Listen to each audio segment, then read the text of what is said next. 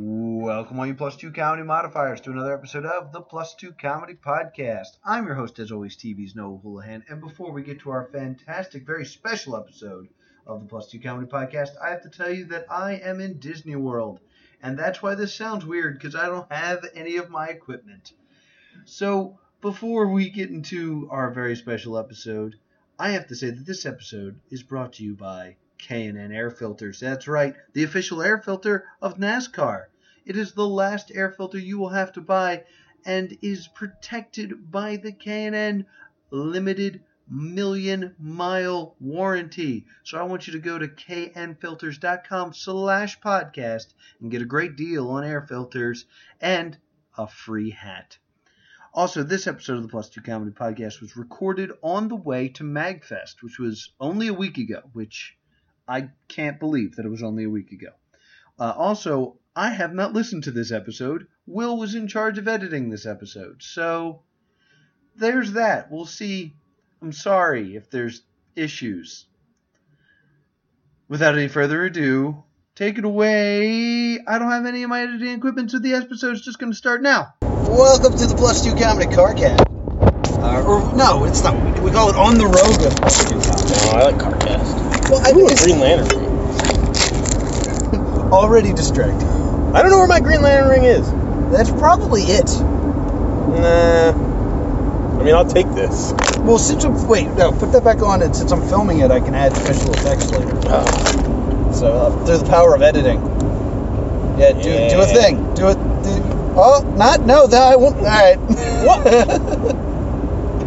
I meant like here, so I'd have like space to do editing Yeah, things. well, now you just need to do just directly right there. All right, I guess that works. Can you make a hologram? I don't know. Are you just gonna star wipe this? Is that what you mean? See, the weird thing about me as an editor uh, is I have absolute confidence that I can do anything with no idea of how I'll do it.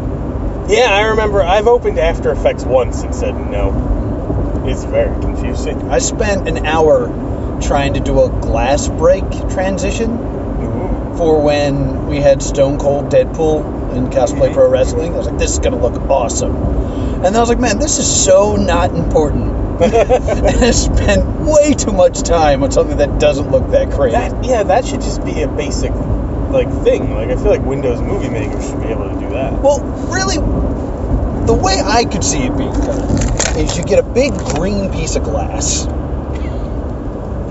and you shatter it against a blue background. And then you just do a green screen and a blue screen at the same time.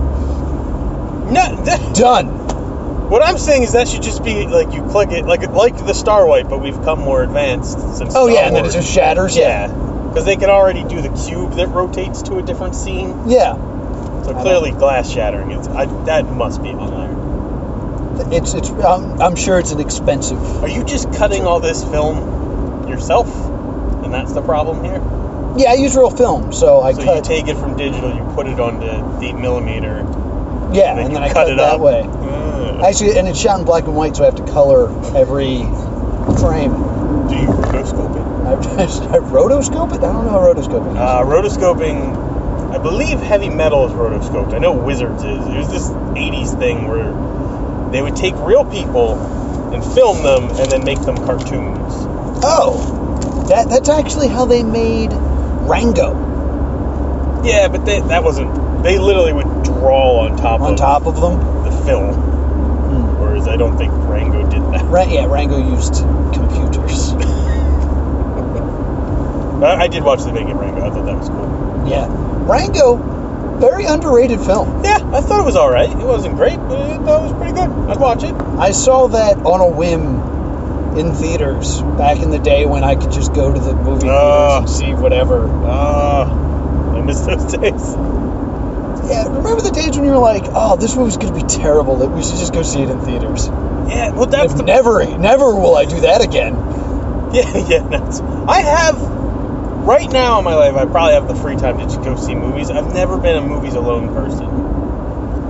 I've done it once and it was good because I went and saw uh, uh, Ten Cloverfield Lane alone, and like I I legitimately. we've ever talked about Ten Cloverfield Lane. by the way. Oh, just like oh, you know, we brought it up on the podcast a few times, but never like in detail because I think like the guest has never seen it, so we didn't want to spoil you it. shut up for an hour. But what did you think of Ten Cloverfield Lane? Uh, I really liked it Yeah. as a movie. Uh, I did. The the Cloverfield connection felt so weird and unnecessary, and I I liked because I, I looked into it and stuff, yeah, I mean, I, I tried to figure out where it stood. uh, and I liked the the ex- the best explanation I got was Cloverfield is like the Twilight Zone. Uh, It's just you know it's a Cloverfield esque story. all right, I don't hate that.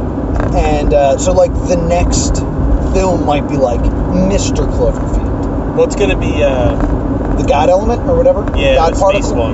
God particle. which should be the Cloverfield part. Which I honestly I don't think that that's true. I think that's all speculation. Oh, okay. I don't, it's been a while since I was on r slash Cloverfield universe or whatever Yeah. it is. I think basically what happened was people found out that 10 Cloverfield Lane was called The Cellar mm-hmm. originally while they were filming it. And then they were like, oh, JJ's doing another movie. I bet that it's right now called The God Particle. It's just called Star Trek. Well, he's not doing those anymore. well, did you see Star Trek Beyond Cloverfield? I did. It was pretty good. They went beyond Cloverfield. Yeah, just left it behind. But, but what were you going to say about 10 Cloverfield Lane? Uh, oh, what was I gonna say? Uh, yeah, because the last I left off was like it was an alternate universe of the. I, and I don't know if this. I don't know where the J.J. Abrams stops and the internet people begin. Mm-hmm. but it was that it was like a different version where the Cloverfield monster or that satellite that hit was not the Cloverfield monster, rather it was a satellite. It was like a probe Okay. by these aliens, I could take that. which Um, was fine. I was just like, but this this doesn't have anything to do with Cloverfield. Yeah, I mean, he said in interviews that uh, you know they're on separate timelines. Yeah, but J.J. Abrams is also a lying liar who lies. yeah, it just makes stuff up all the time. Because I remember like watching Lost, and they used to do Lost was so big that they would do a special before the season finales and season premieres, where it was just J.J. Abrams and two other jokers talking about it. Uh, His name is Chris Hardwick. no, wasn't. Talking Lost. um, and I, I distinctly remember there's a scene where uh, J.J. Abrams goes, Yeah, so they're trying to get off the island uh, in this episode because they see a helicopter, but of course they won't. And the guy sitting next to goes, They won't? He goes, Of course not. There won't be a show if they get off the island. And they got off the island in the next episode. I was like, Man, shut up, JJ. Well, I got mad. I I don't know if I talked about this in the podcast. I know I've talked about this to you all the time. But when I watched uh, Cloverfield with the director's commentary, Oh, it's crushing. yeah, where they there's the part where the chick she gets bitten and then she gets exploded or she gets shot. You don't know, like blood just splatters. And you're like, oh my god, what happened? And then with commentary, he's like, yeah, she was supposed to just get shot. And then, but the way the blood splatter affects, it didn't look like a shot. It looked like she just exploded. And I was like, oh, that's cool. Maybe it's that. And I was like, you didn't plan any of it. You're just making it all up. like, it's so mad because I just want. It, I don't care that I don't know. It's a mystery Yeah, I'd me, like but I want there to be someone. an answer. I need Yeah. there to be a god that knows everything's being planned. Because one of the most interesting things that uh, I heard was, do you know Doubt? The film Doubt or the play Doubt? Yes, I didn't see it. But Uh, so Really? the, the premise is that this priest might be a child molester? yes, I Yeah. believe. I've again never seen it. Uh, and when they were making the movie, the author of the play, or the playwright, if I want to use correct terms, told Philip Seymour Hoffman whether or not it was true. Huh. And he's the only person Well, that was ever told. like the actual truth. Huh. It's like, man, that's really interesting.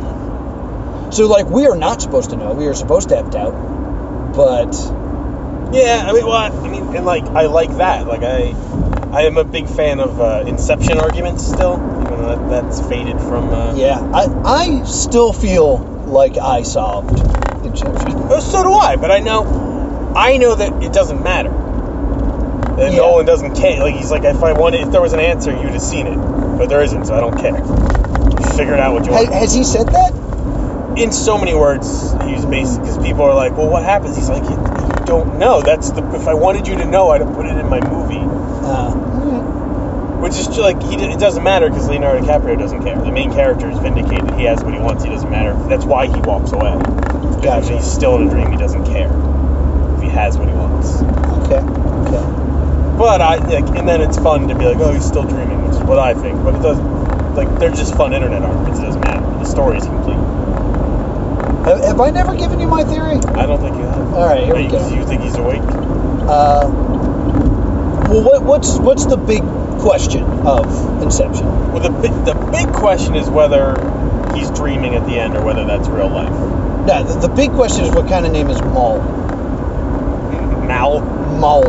Mal. But but we'll talk about your question instead. Uh, whether or not he's dreaming or not. Now, I've been on the internet. If you're watching this, you've been on the internet. So I'm going to go lightning fast to- through the, the Yeah, first part of the theory. Film theories today. That uh, I know you know this stuff if, if you care about Inception. But Or you stop watching uh, or listening. they had the whole theory with the uh, uh, the, the totems. Yes. where he doesn't let Juno touch his uh, his totem because he's the only one that's supposed to know what it feels like, Yes. how it weighs and stuff like that.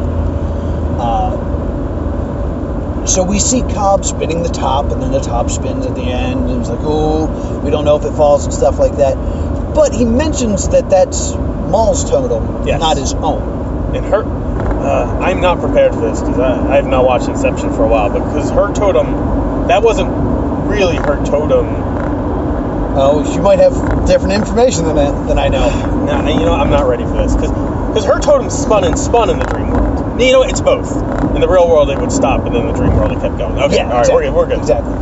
Keep Uh, so the theory then came out that Cobb's totem is actually his wedding ring Heard that? Yep. because when he's in the dream world, he's wearing it, and then he's not wearing it when he's in reality. hmm And everyone kind of was like, "All right, that's oh, okay, I get it now. That's awesome. All right, cool." That doesn't answer any questions No. Because if that's his totem, it doesn't explain if he's awake or if he's not awake, or uh, why uh, he would even spin the top at all. No, I know. I, I think I feel like it, it does add a little. It's more realistic to me that he just has Mal's totem in the dream world than he would have. Like he could probably get it in the real world if he was in the real world, Yeah. but him having it in the dream world, Well, to, to fully understand this, you have to remember how this film got made. Christopher Nolan didn't want to make another Batman film. And they were like, if you make another Batman film, you can make whatever film you want. He's like, I got this crazy idea about going into dreams. And they were like, just take the money, go film your crap, and you come back with a Batman film. Uh, and Christopher Nolan was like, I get to do whatever I want. I'm going to go do my dream picture. And it took him a real long time to figure out how he was going to do it because he couldn't figure out the genre. He's like, is this an action film? Is this going to be a romantic film? And it took him a really long time uh, to decide that it was a heist film. Mm-hmm. Because when push comes to shove, Inception's a heist film. Yes, which is why I love it. I love heist movies. despite you know all the crazy battles and the After turning off of gravity turn and his Just loving relationship with right Mull. That's fun. And I'm getting interrupted by the GPS. Uh, but I, the, the important thing about this is he spins Mull's top. And remember, the name is not Mal. I know. It's Mull. My brain tries to normalize it. Yeah, and because and what that should trigger in your mind is what kind of name is Mo? Like that's got to be short for something, and it's not Mallory because that would be Mal. Mulbeck. And a all- type of wine, right? Yeah, maybe, maybe some Malbec. And the thing is, if it was Mal, that would make like symbolic sense, because Mal is Spanish for bad. hmm So it was like that would make sense, but it's not. It's Mull. So what could Mull be short for? I propose that Mull is short for Maltese, Okay. as in the Maltese Falcon, hmm the most famous heist film of all time. Okay. I don't think anyone's arguing that it's a heist movie. Is that what this is? Well, have you ever seen the Maltese Falcon? Mhm. Do you remember how the one Maltese Falcon mile, ends? Keep left. Uh, South. No, it's been a while. The way the Maltese Falcon ends is uh, they, they they get the Maltese Falcon. They go on this big heist and they get it. And, And, then, at one point, they cut it with a knife right? to see if it was lead, and that's the only scene I remember Yeah. from that movie. They cut it with a knife, and it's like it's useless or it's it's worthless. Uh, I got to go through a, a toll, so and the GPS is about to speak, so I'm, I'm building up, building up the tension Follow there. New Jersey Turnpike South towards Baltimore for 6.7 miles. Did you just think you could do effects because it's green? No, I'm just I'm gonna just stick a stupid picture here. okay. Um, I just realized you were like, it's green. I can put crap over it. Uh, all right, so the end of Maltese Falcon, they're scratching it with a knife. It's like it's worthless. It's not. It, it's not valuable. The very last phrase of that film is a little boy walks up to Humphrey Bogart. uh, Humphrey Bogart and says, "Hey, what's that?" And Humphrey Bogart responds, "It's the thing dreams are made of." I I propose to you This, this is a little bit of a stretch, I think, but go on. that her name is a reference to the Maltese Falcon, which is the thing dreams are made of, and the whole thing isn't Cobb's dream, it's Mull's. That's why he keeps spinning the top, because it's her realizing she's still dreaming. That's why she's all powerful in all the dreams. It can hit people with trains. And what she wants more than anything is to know that Cobb is with her kids. Because she can't get there. Why can't she get there? We don't know. Because the story's not told, you know, where we actually get to see what she's doing. But, That's true. Because that. I don't know if I fully buy this because I, I do think it's a dream and I do think I always thought it was Cobb's dream.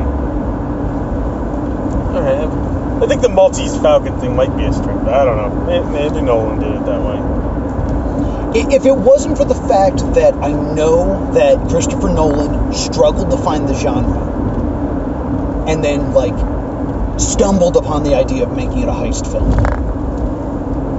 And for her name to be Mull. All right. I, I would not be surprised if that that's where her name comes from. I don't know if the rest of it's correct, like hundred percent, but Well, you tap because the dream thing is what I use to support my Cobb dream theory. Because he he has an absurd amount of effect upon everyone else. Uh-oh. I don't know. camera just made a noise like it shut off. Uh, no.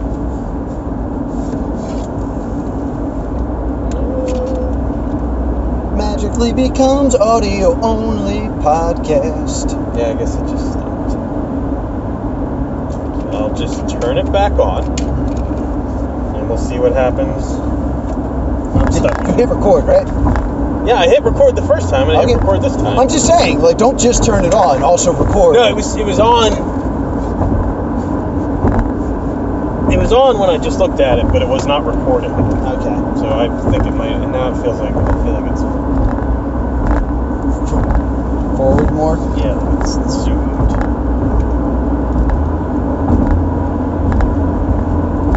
Yeah, take that zoom all the way out. Yeah. Uh, at least this part's getting. Yeah, perfect. I'll put effects over it.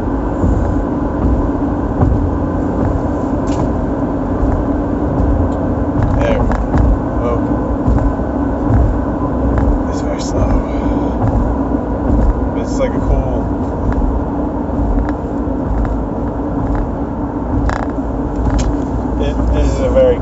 Shot if we're going to do like a found footage movie. Yeah. Like shot of the going over the bridge. Going so over the bridge. we have, we have now. We're almost there. Yeah, This is going to be the best stop. weekend ever. Oh, I don't like it. You used to love the idea of ending up in a horror movie. I. It depends on the horror movie. Oh, you you want to deal with poltergeist? Yeah, supernatural shit does not frighten me in the least. Ghosts and uh, demons, that kind of stuff, does not bother me. But found footage is always like, I don't know, sci-fi horror bothers me. Like Yeah. body horror, I don't like. hmm That like a, a Cronenberg type stuff, not a fan of. Well, I, I like it, but that legitimately scares me. gotcha, gotcha. People in medical suits don't like that. Yeah. like none of that. Ghost, I don't give a shit about it. What's a ghost gonna do? Yeah. Yeah, something about people in medical suits like, oh god, this person's got a purpose, and they're good at it. and they're like their and their face is usually covered, so they're just a an anonymous expert. Yeah. Don't like any of that. And that's and that's where found footage is gone mostly.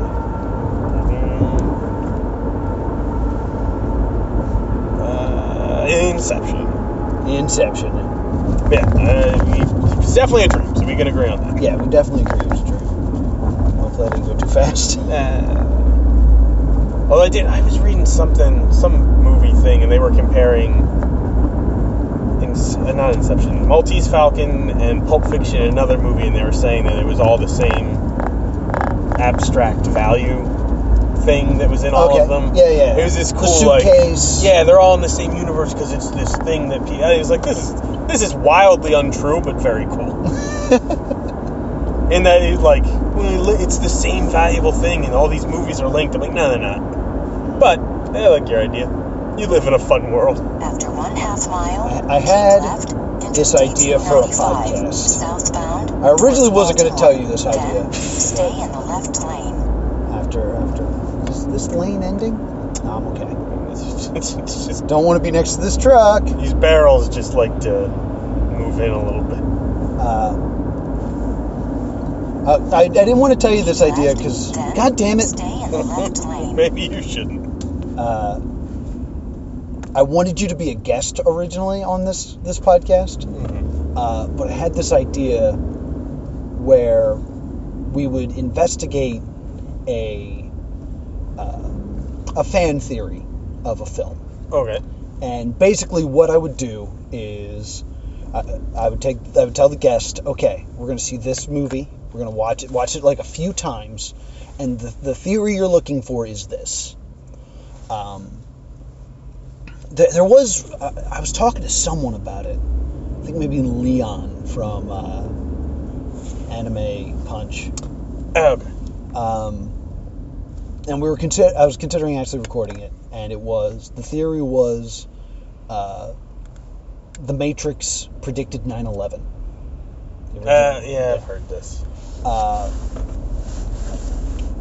and then you know the rules were uh, I'd get a read on how much they believed it from just from me telling them, just to see. And then it's like, okay, now watch the film and look for stuff, but you're not allowed to use any outside sources. Like, don't look for other people's version of this, uh, uh, this th- theory or this conspiracy or whatever. See if like you can spot the things on your own. Then we do a podcast and we talk about it. And then at the end of the podcast, I reveal that uh, the movie and the conspiracy theory were picked at random out of a hat. and it, freaked me out because I did. We were going to do the Matrix in 9/11, and there's legit some shit in Yeah, there. I have heard of this. I was like, oh, fuck. I think that's more an exercise in like, oh, there's a word for it. Like when you, it's not prophet worship, but like, it's that whole Nostradamus thing where if you just write vague enough stuff, you can make anything out of it. Yeah, and the idea was to test that theory. Did- or what's his, uh, Edwards? Anthony Edwards? No, not No. Anthony Edwards. John Edwards. Is it John Edwards? Yeah, John Edwards, the guy who used to talk to the dead. Yeah, that that con. hmm I'm getting a hmm Or an mm. uh, oh, ooh. Uh, I read because I'm big into shared universe theories. Like, it's Yeah. all obviously made up by whoever, but it's fun Absolutely. and it's fiction, so who cares? I can believe whatever I Yeah, want. yeah.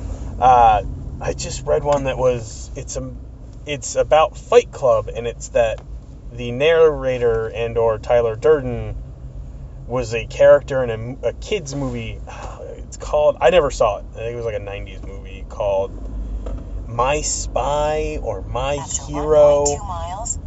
Okay. Basically, what it was is this, there's this kid and he plays. I think he plays a video game and it's kind of violent and he really likes it. And his dad legit works for the government and like the kid gets kidnapped and he starts materializing this hallucination of the main character who's this like British green beret type dude. Okay. and he helps him like escape by telling him what to do. And then he gets progressively more violent. And by the end I, I think he tells someone to kill some tells the kid to kill someone and he doesn't do it. And then the guy disappears and then he realizes that his dad should have been his father figure the whole time and like this and that. And Huh. they're like this is the narrator his first like manifestation of who he wanted to be but he Huh. did, but he didn't like it because he was trying to deal with like his daddy issues, which is kind of touched upon in Fight Club. Yeah. And, like, right, clearly, I this is all made up. I was like, I love this theory mm-hmm. so much, and they like revert because the guy's name is Jack, the like his hero, yeah. and all the stuff from the house is Jack's. Jack's broken heart. Yeah. Yeah. And there's also the theory that Jack is Ed Norton's character, Yeah. I, I like as far as I've seen or the people kid's name credit is Jack. I Ed Norton as Jack. Yeah. So I was like, this is I love this so much. But yeah, shared universe is my fave. Have you seen John Dies in the End? Yes, yes. I just watched that one, and the wheels fall off of it at the end, in my opinion. Yeah. The movie goes from, oh my god, what is happening, to, wait, what's happening? Yeah, yeah. Really? This is what's going on? And like he lived. I Yeah. didn't like. They lied to me. Well, uh, the the first time I ever heard anything about this movie was it said John dies in the end. Spoiler: John dies in the beginning. I was like, oh, all He didn't die at all. He dies, kind of, Didn't like it. Too happy. but I really enjoyed the questions that that movie raised. Because there's the the one part that I really enjoy where he, the one guy's like, "I'm a psychic. I'll tell you what you dreamed last night." and he says you dreamed that you were in uh, your house and it was full of dynamite and it had one of those cartoon detonators and the moment you hit the detonator a lightning bolt cracked and woke you up how did your dream know that there was going to be a a clap of lightning or a clap of thunder at that moment and i know i've had moments like that Yeah. where like uh, I turn on the radio in a dream and it's my alarm. you know? Or I used to have because this baffled me, and actually I, I read some stuff about it. I used to fall asleep on my bus to grade school, and then I'd have this dream that I was falling, and then I'd hit the ground. And as soon as I did, we'd hit a pothole. Right. And it's be- there's this disconnect between like what you think when you think you're experiencing it and when it's actually happening. So you like you're on a delay kind of thing, Oh, okay. All right. and it's That's happening. So like your brain's moving at the speed of thought. okay. So you kind of perceive it slower, but actually you just hit the pothole and your brain's like, I'll explain it.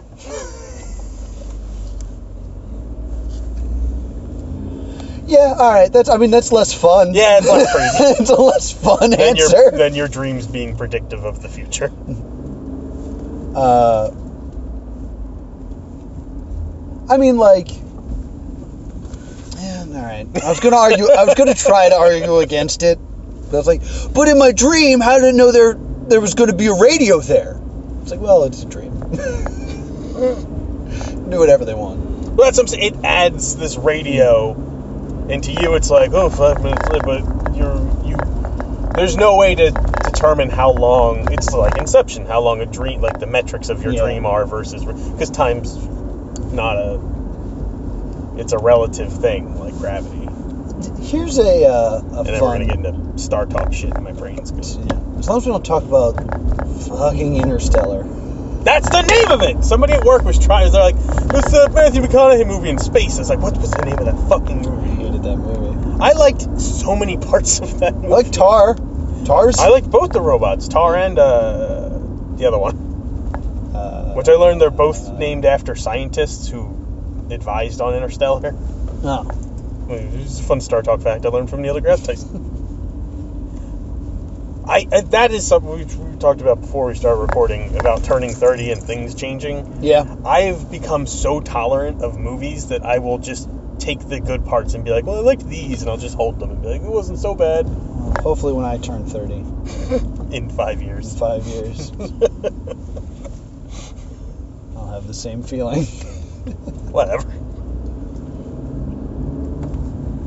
I liked most of Interstellar, except for the end, which really was turned out to be the whole point of the movie. So it's all a Yeah. big waste of time. I hate any time loopy, which also happens in Arrival, which was kind of bullshit, bull crap. See, I, lo- I love time travel. No, but when you, I like time travel. I just think it's very hard to do because now you're writing in a concept that doesn't exist. With they can go south very quickly when you create loops. And Arrival has a big one where the things Keep left. things happen because there's time travel, but they why? How could they have happened if there wasn't time? Like Yeah. all of a sudden it's always been this way, but it's like well then who cares about that? I think one of It's hard to my explain without spoiling it. one of, one of my least favorite things is uh, surprise time travel. Follow. Like, like if I go in, it's like there's gonna be time travel in this movie. Towards Shut up. 9.9 miles. It's like there's gonna be time travel in this movie. You're like, oh, okay, cool, cool. But if you go see a movie, you're like, oh, I wonder what this is about. And then all of a sudden, it's like time travel. It feels like a cheat. It feels like nah, the whole time there was this factor. It's like, but uh, then make a time travel movie. Mm, all right. Because I didn't know there would be. There isn't. Uh, so to explain that funny. Arrival. It's not time travel per se. It's this per- perception of reality. Okay. But I mean, as far as humans are concerned, it's time travel. And it did spring it on you, but I didn't feel like tricked by it. I was like, it was cool. It's just the way they did it was very poor and last minute, and felt kind of like maybe not exactly what the writers wanted to do, but they were they had to end a movie. Yeah. But yeah, I so if it I don't know, time travel is just something that like it can be great, but it can get real crappy real quick if you are not prepared to really structure your universe or leave it so unexplained that it's Like Primer. I don't think I've seen Primer. You've never seen Primer? No, Dude, you gotta see Primer. That shit is the bomb. so we're saying shit. Uh, yeah, I'm driving. okay, so fuck me. but- I'm sorry. Yeah, it's too far. Well, it can still be PG-13. The one now it's Yeah. gone. Oh God. I'm pretty sure I said it earlier.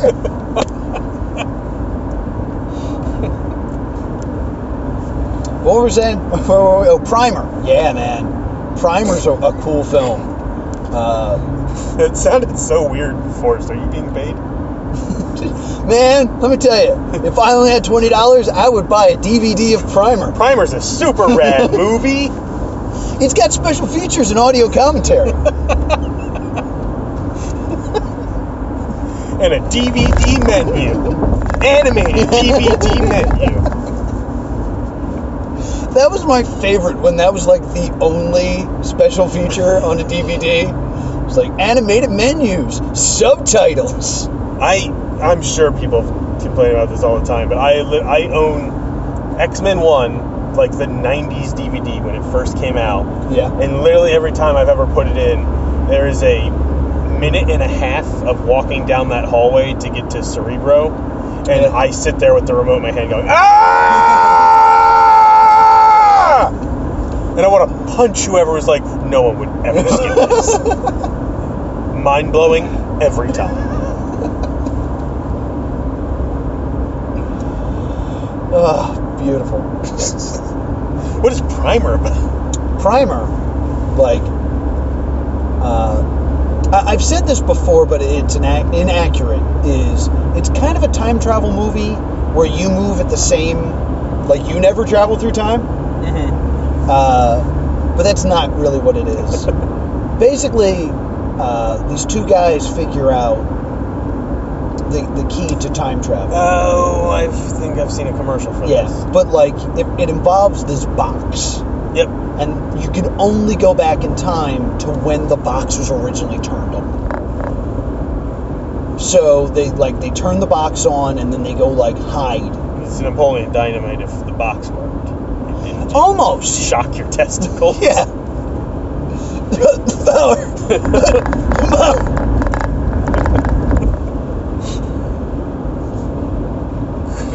Things work.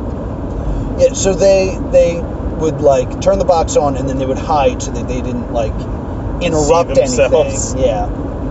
And then they would go in the box and I think like they had to wait in the box for like half of the amount of time that they're going back.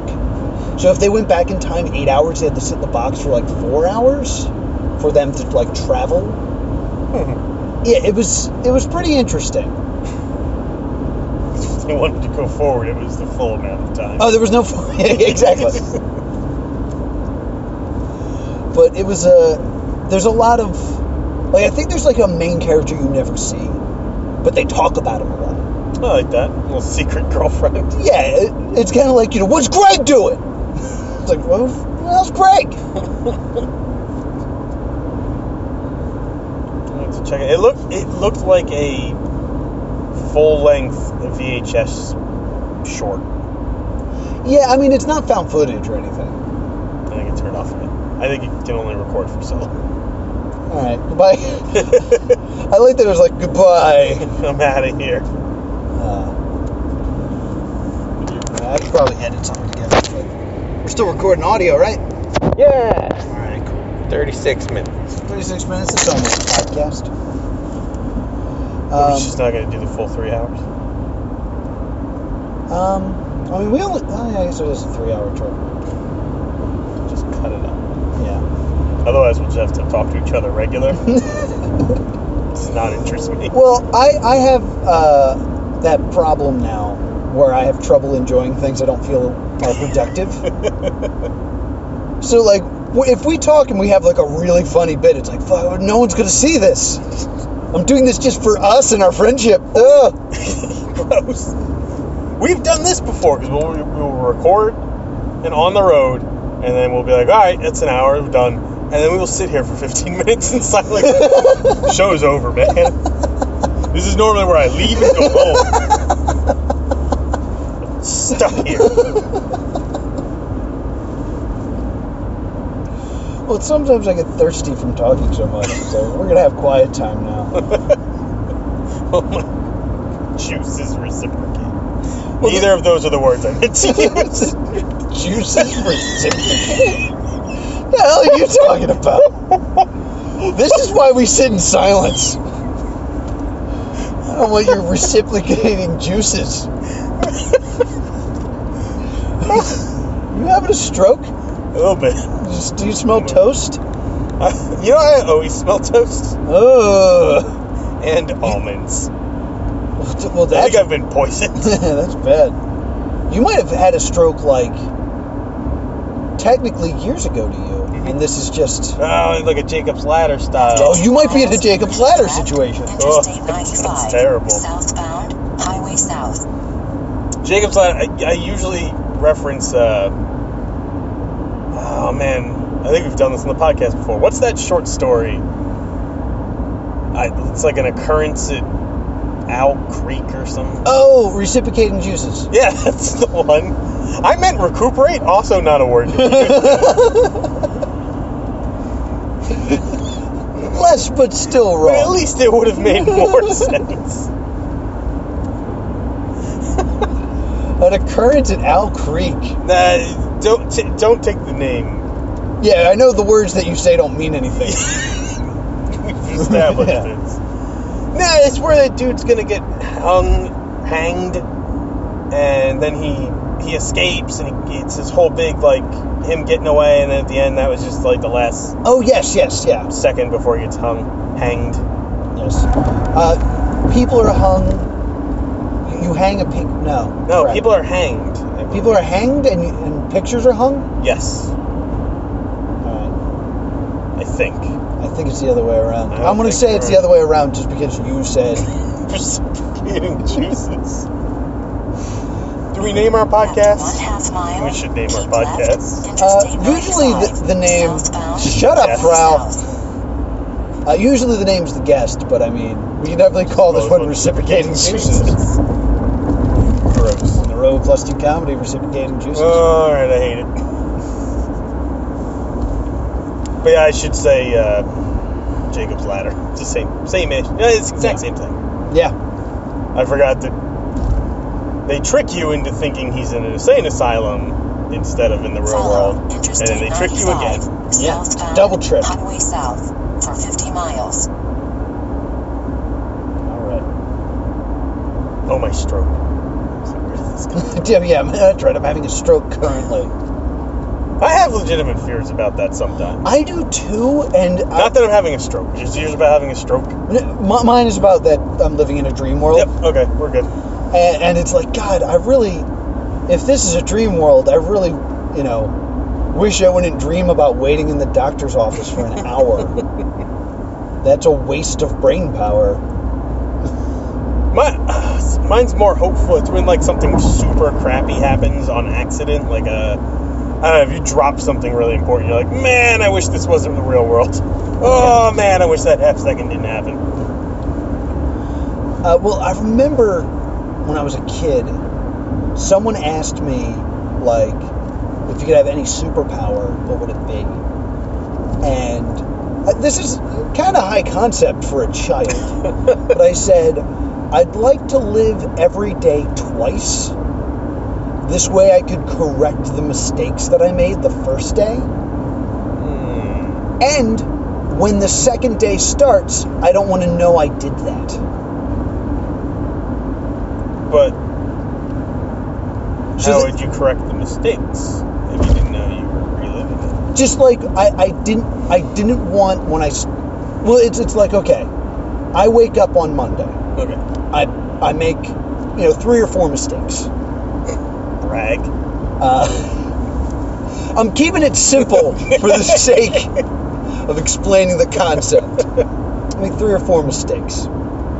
Uh, I go to sleep. I wake up and it's Monday again with the knowledge of Monday. I correct those three or four mistakes. Hmm I go to sleep, I wake up the next day and it's Tuesday, and I have no memory that I had the ability to fix those mistakes, and I just think that I had a good day. It seems exhausting. I was 10. like, Because I, I, wouldn't you be? because, well, I think, I think what happened was someone voiced the idea that, well, eventually your first day that you would live, you would just scrap it because it didn't matter. So you would just like screw around and like murder people. Yeah, and but stuff. then- And I was like, no, I want no memory that I have this power. Every day you'd wake up with this, or every second, every other day you'd have a horrible realization that you might be trapped in the same day what? ever. And you'd spend most of the day trying to figure out that concept, and then it would be gone. Like that, that's nightmarish. I don't know. I, I think uh, it was just kind of like I'm playing with debug mode on on occasion. Yeah, but you don't know that. But like when it's on, I'm aware, and when it's off, I'm not. Yeah, but then you like I get that. You, uh, so you on the second day, now- so you're almost living two lives or two yous because there's a you that would have There's a you there, that has knowledge of this. yeah. There's a me whose job is to just make sure oblivious me stops like sticking their fingers in outlets. And, Oh, I, I hate that too because now second you is a nightmare existence. These are all horrible options. I don't know though. One, one you doesn't know. One you has to live through. I know, and I'm great. Because then I'd start to resent like other me. And who says I have to fix these problems? Maybe I start making it worse for them. Why should I have to do it? It's very prestige. Prestige X dilemma. I've never seen the Prestige. You've never seen The Prestige? No, I saw the other one. The Illusionist? Yeah, Oh, it's Ed Norton. it's all right. It's got Paul Giamatti. I like Paul Giamatti. Well, to, to get the reference, it's No, I know exactly. I know Okay. everything about that movie. Prestige is great. I, I thought I saw The Prestige with you Nope.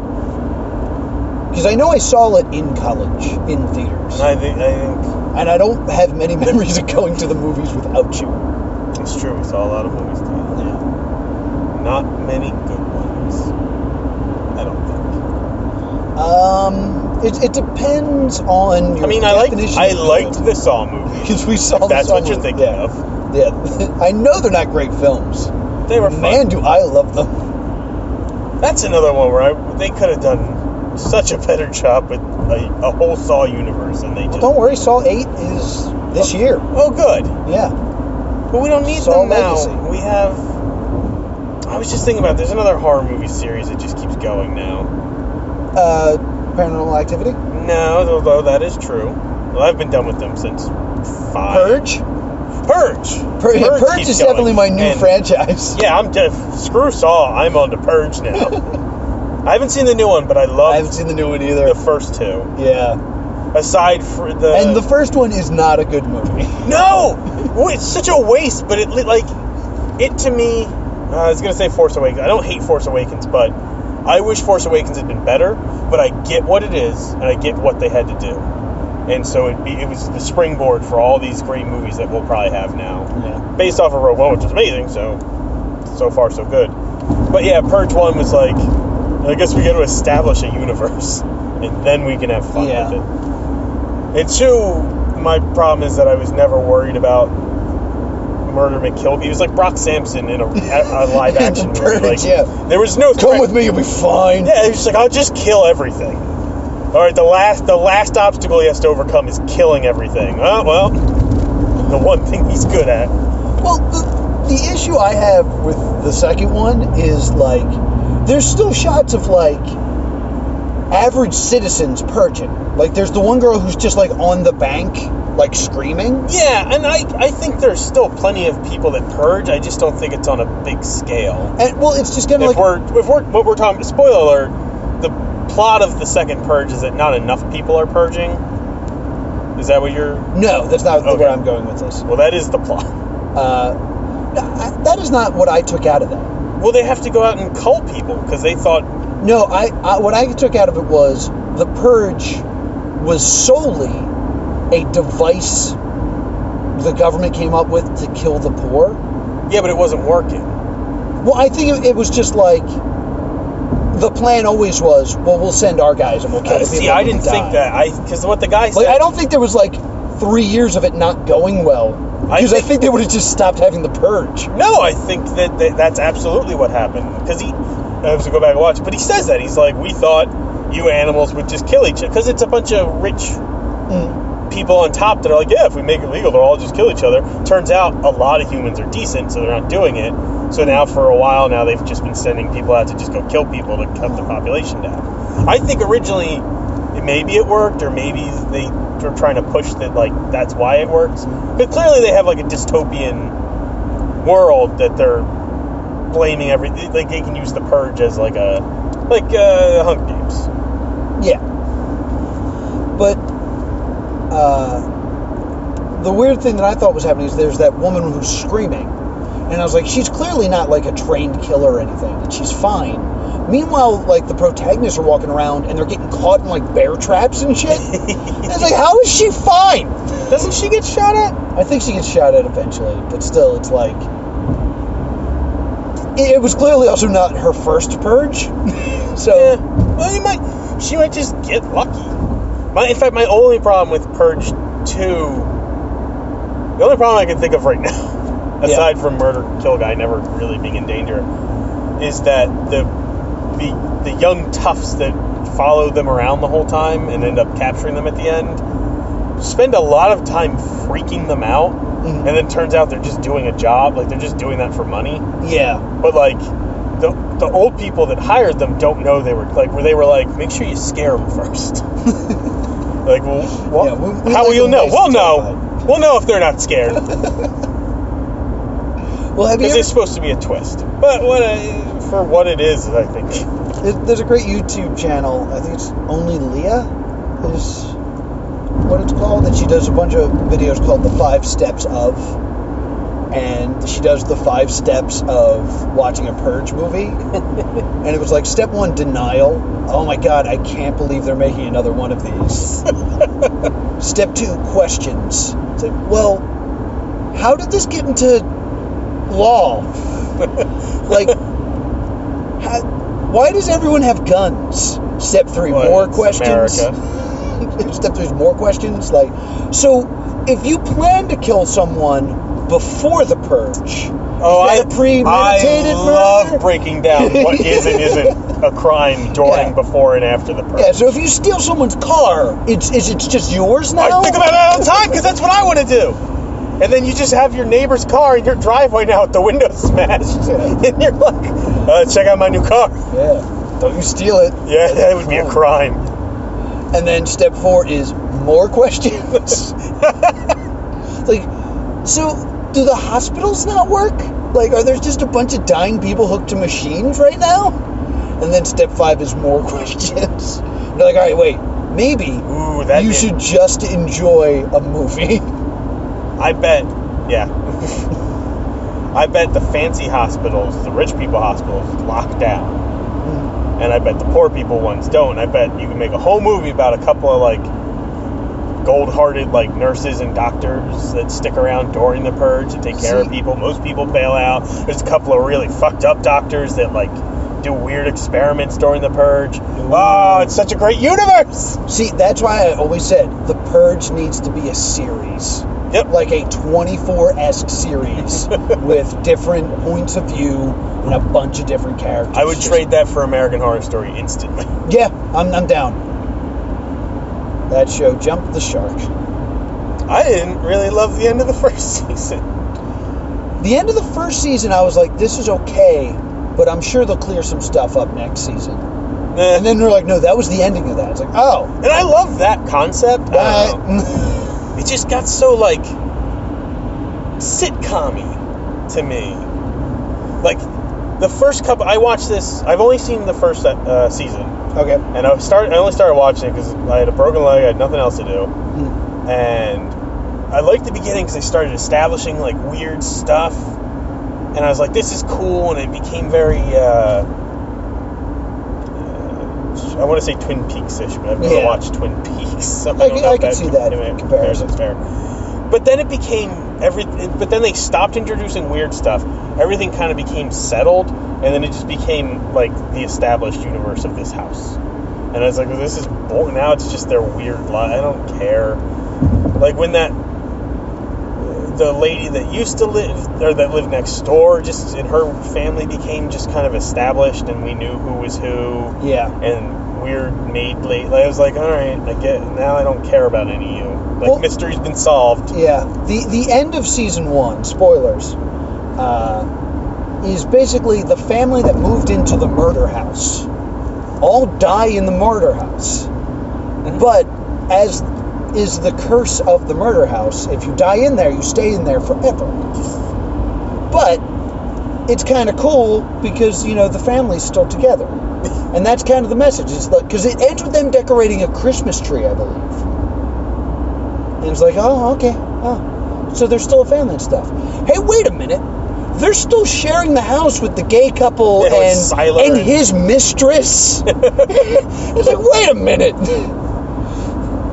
That's weird. And to be fair, season two, if it just becomes a sitcom, I would just now watch it. Yeah, exactly. The ghost house.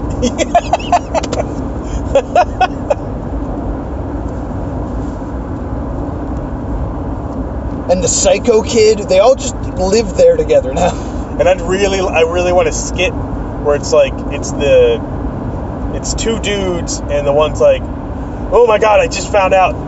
You, you know that hot maid, that really hot maid we have? Yeah, I know that hot maid. She's she's an old lady.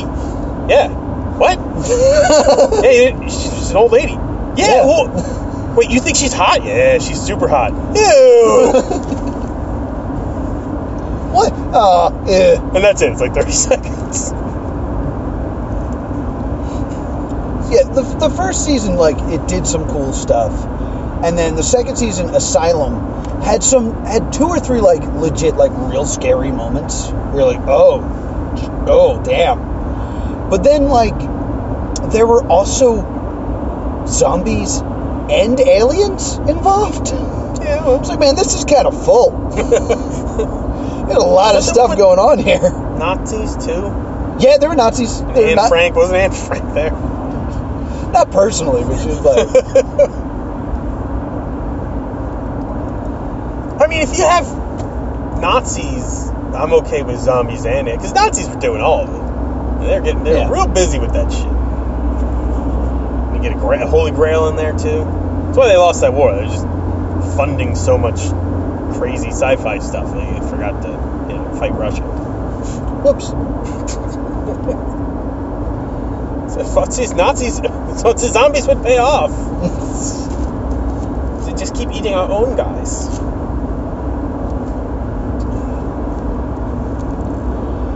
Oh man. So we're gonna be at the place at 3:40. The show is at five. Yeah. I am starving. So that's gonna suck. Do you want me to stop this and we'll while you talk about your your plans? No, I mean we can talk about this. It's Okay, Fine. whatever. Like, I kind of like that. I feel like the in the car episodes of the podcast tend to be the most honest. Because, like, I think the coming back from college Oh, guy- yeah, are the most honest. those are real honest. Uh, because apparently we called the girls from Shimmy Ninja the girls from Mean Girls. I remember we said some stuff. Because at that, we didn't release that until we were friends with them. Yeah, yeah. There's also a huge delay on on the road to plus two comedy. And then, uh, not, now I forget everybody's name. Nope, I forgot everybody's names. All the friends. Corey and Kiwi. Not KB, Kiwi.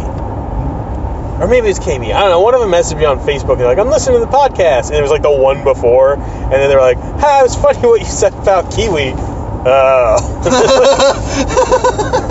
Know I'd know you in the future. yes, we called them Mean Girls because we compared their uh, uh, Pokemon outfits to the mouse from Yeah, the Halloween mouse from Mean Girls. Yeah, let's say it again. I don't think they listen to him anymore. I don't. I think they thought we were cool then. Yeah, think that's faded. Why, why? We ran into Corey recently of Shimmy Ninja, Yes, she was at uh, And- South Jersey Geek Fest. and, and apparently Shimmy Ninja is on hiatus. well, they they're So they're not famous anymore. We are. yeah. We're still doing stuff. Well, they they exploded and became multi-regional. I believe is what happened. So now there's heart-shaped box, and there's another one, and then Shimmy Ninja is also still a thing. Oh, Yeah, they It's became expansion. Yeah, they're like regional now. So if you need belly dancers uh, anywhere on the East Coast, we could probably hook you up. that was something I remember we were kind of considering doing. Belly dancing? Belly dancing. Yes. No, kind of like expanding like that.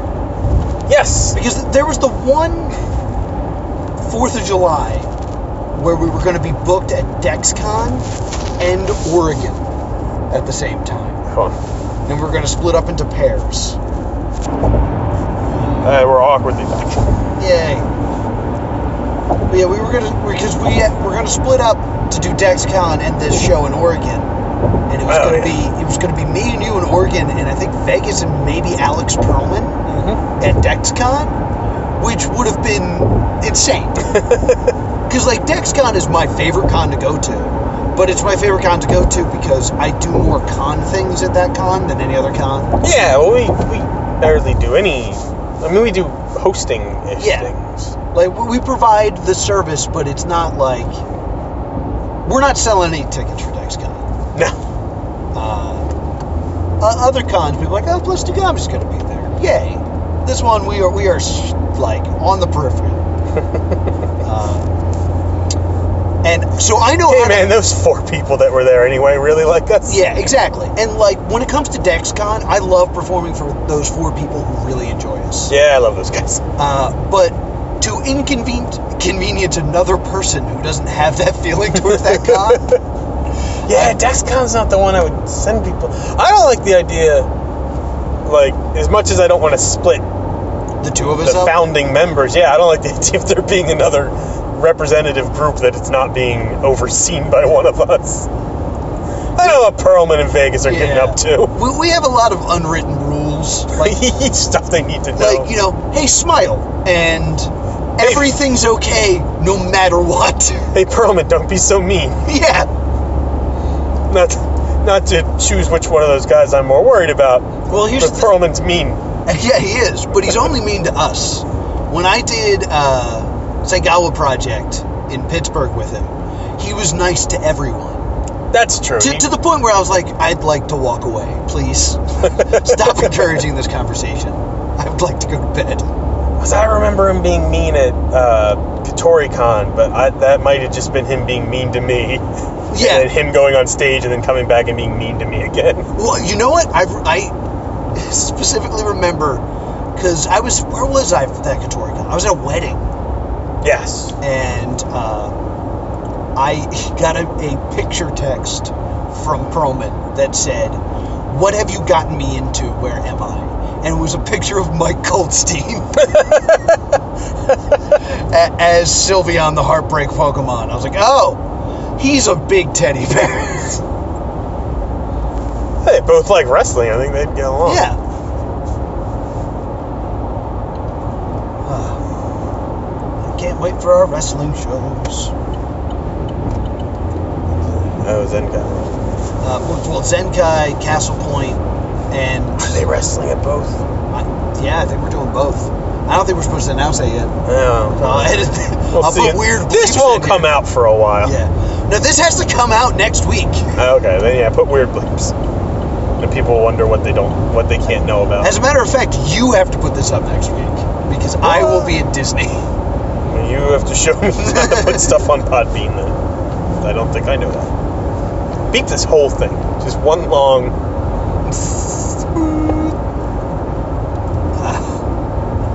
Um, but yeah, uh, been talking to Mike about wrestling shows for a while, and I'm super excited. And I, I realized something. Do you know what imposter syndrome is? Nope. Imposter syndrome is where you feel like whatever you're doing, uh, you really don't deserve to be there. And people are going to find out that you're not really as good as you claim to be. And you don't feel confident enough to do the job that you were hired to do. Okay. Uh, I feel that way with comedy all the time. I feel that way with jokes a lot. Like you feel like you're a good comedian, but you're not good at. Well, I feel Writing. that as soon as I hear someone said something remotely similar to something I've said, I'm like, oh, people are gonna think I stole it. And like, they're Yeah. not the same joke at all. But I'm like, mm, Kumail Nanjiani talk about Guardians of the Galaxy. Never mind. Yeah, And I get sad. but I suffer from uh, imposter syndrome on stage a lot, where it's just like, what? Wow, they, people think I could just talk for a half hour and people will listen. I don't know. And then people have done that many, many times Mhm. and have come up and said that they enjoyed it, and I don't think they would lie to me about that.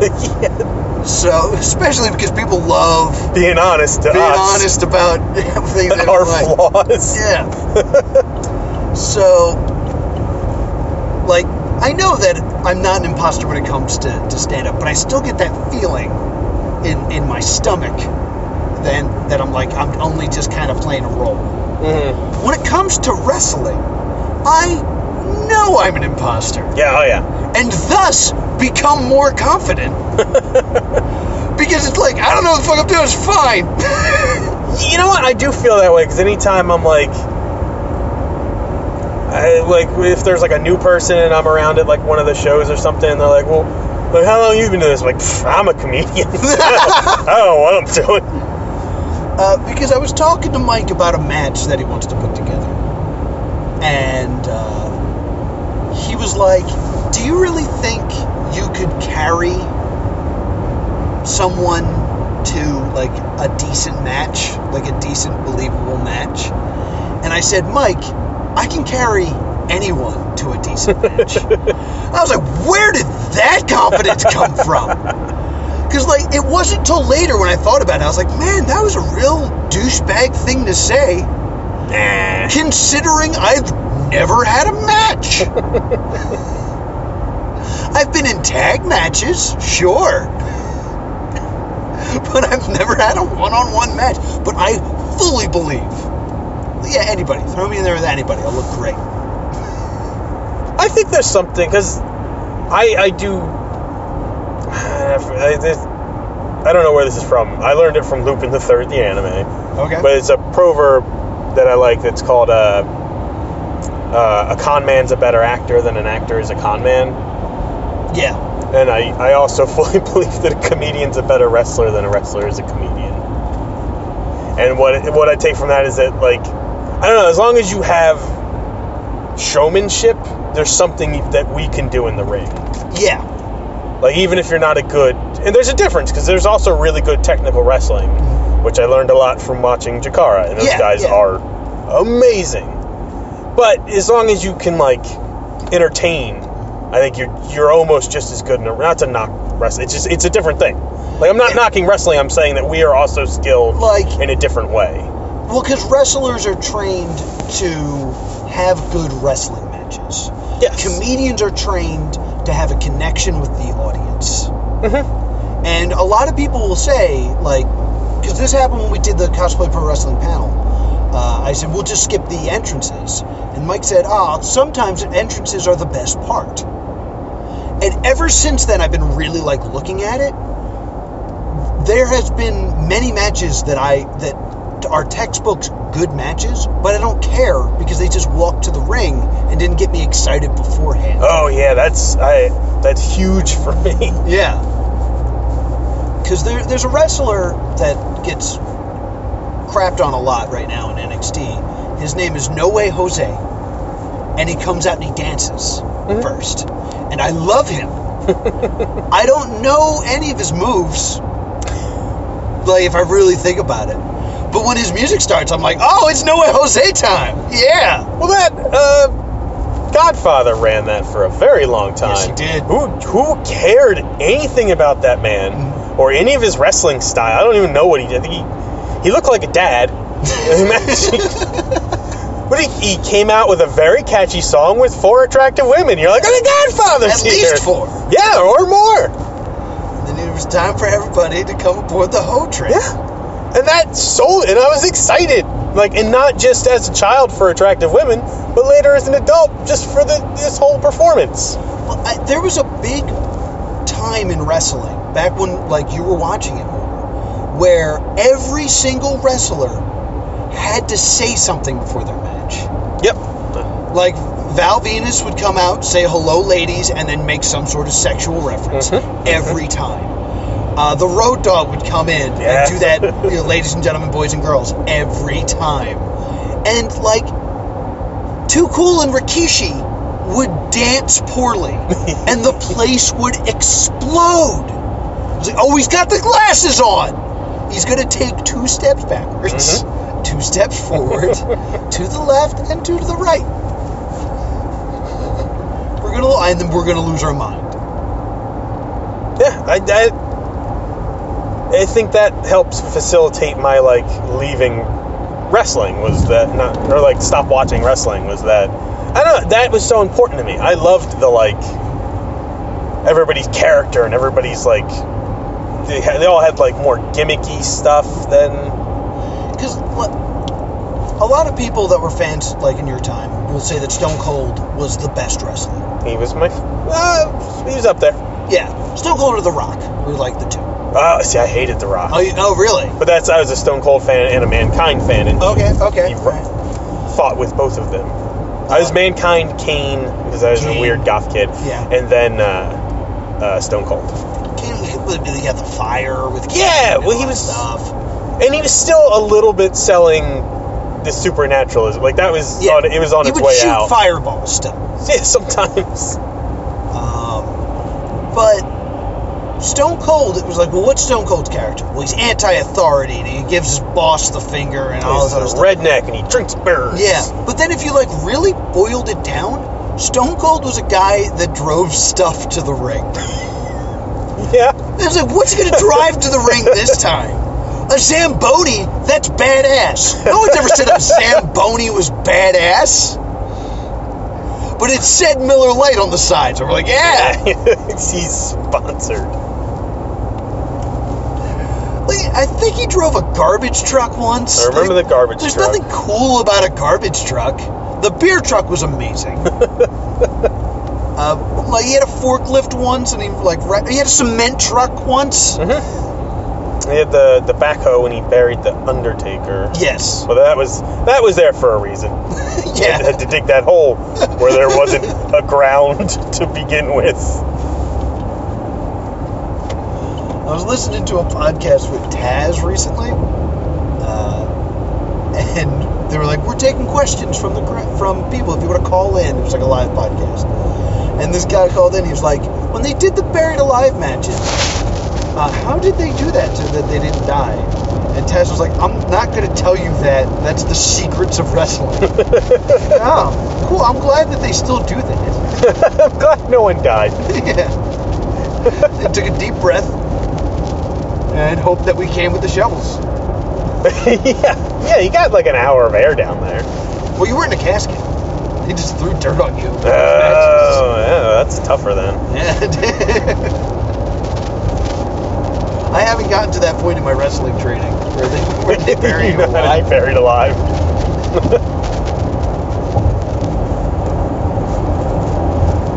I I find that uh, people who learn more about wrestling than the cursory uh, it's fake.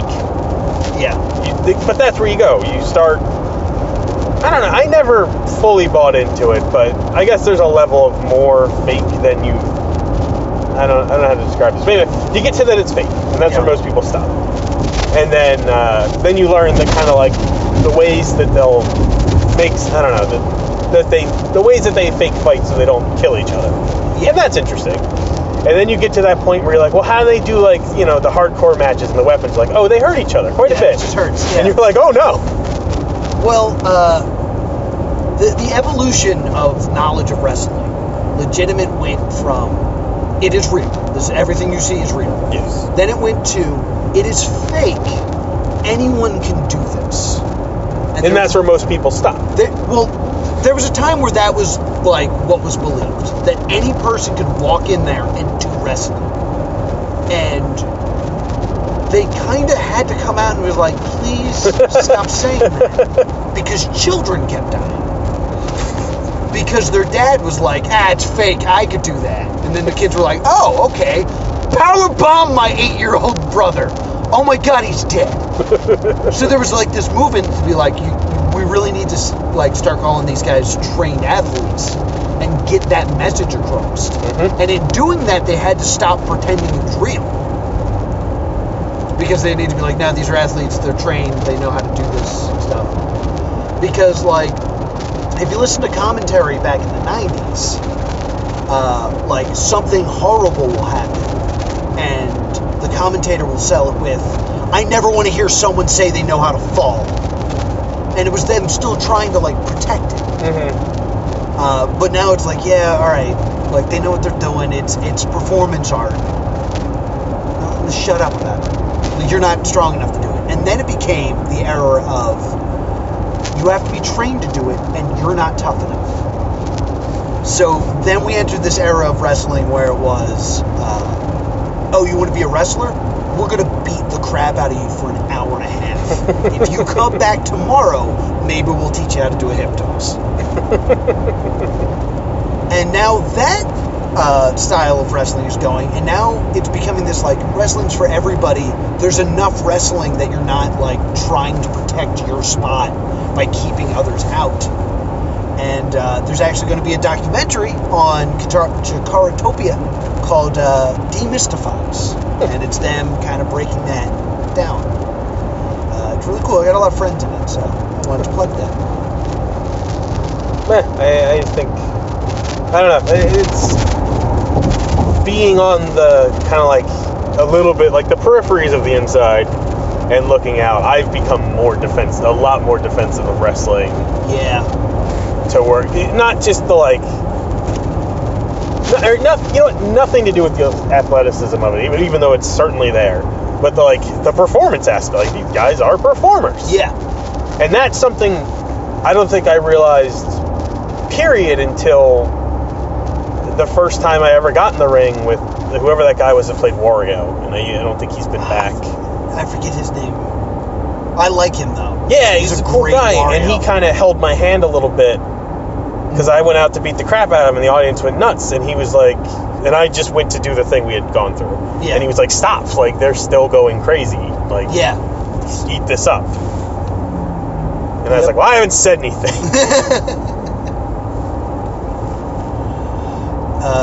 Because Uh, I got into wrestling a few years before you did. And my first reaction was, oh, this is just stand up. Like, yeah, I see a lot of similarities. it's a lot of people just kind of like showing up and seeing if they can get on and like playing the political game of like hey i run a show i'll Yeah. throw you on my show but i need to get on this show like it's a lot of that like politicking and Can't be mean to anyone, even though there's a lot of Yeah. jerks. we can't be mean to anyone's face and then as soon as Yeah, every, away, everyone like, hates everyone else. yeah, it's like there's that hacky guy who does, you know, Olive Orton stuff. Like, it was legitimately just the same dynamics. Oh, I bet that happens all the time. Yeah. Where they just steal famous. Oh man, And, uh, my, I never even thought about that. my buddy Jesse Logan was like, yeah, I came up with this move that I really liked, and then I saw it on Raw the next night, and now I can't do it anymore. Uh, It's like, oh. Uh, because, you know Corey, Corey Castle, we had him on the show. Mhm. His finisher uh, was a move that started to then become the finisher of Gail Kim in TNA. and it kind of, for a while, was labeled as like a chick move. And it was like, oh, now that's gone. Because it's not like you can go out there and do a stunner and have people not then compare you to Stone Cold. right. There's only so many ways to throw someone. Sh- should I take Express? Yes. How long are we on this? Does it say? I don't know how to read your thing. It says it basically says don't exit in eight miles. I don't. Then yeah. Ah.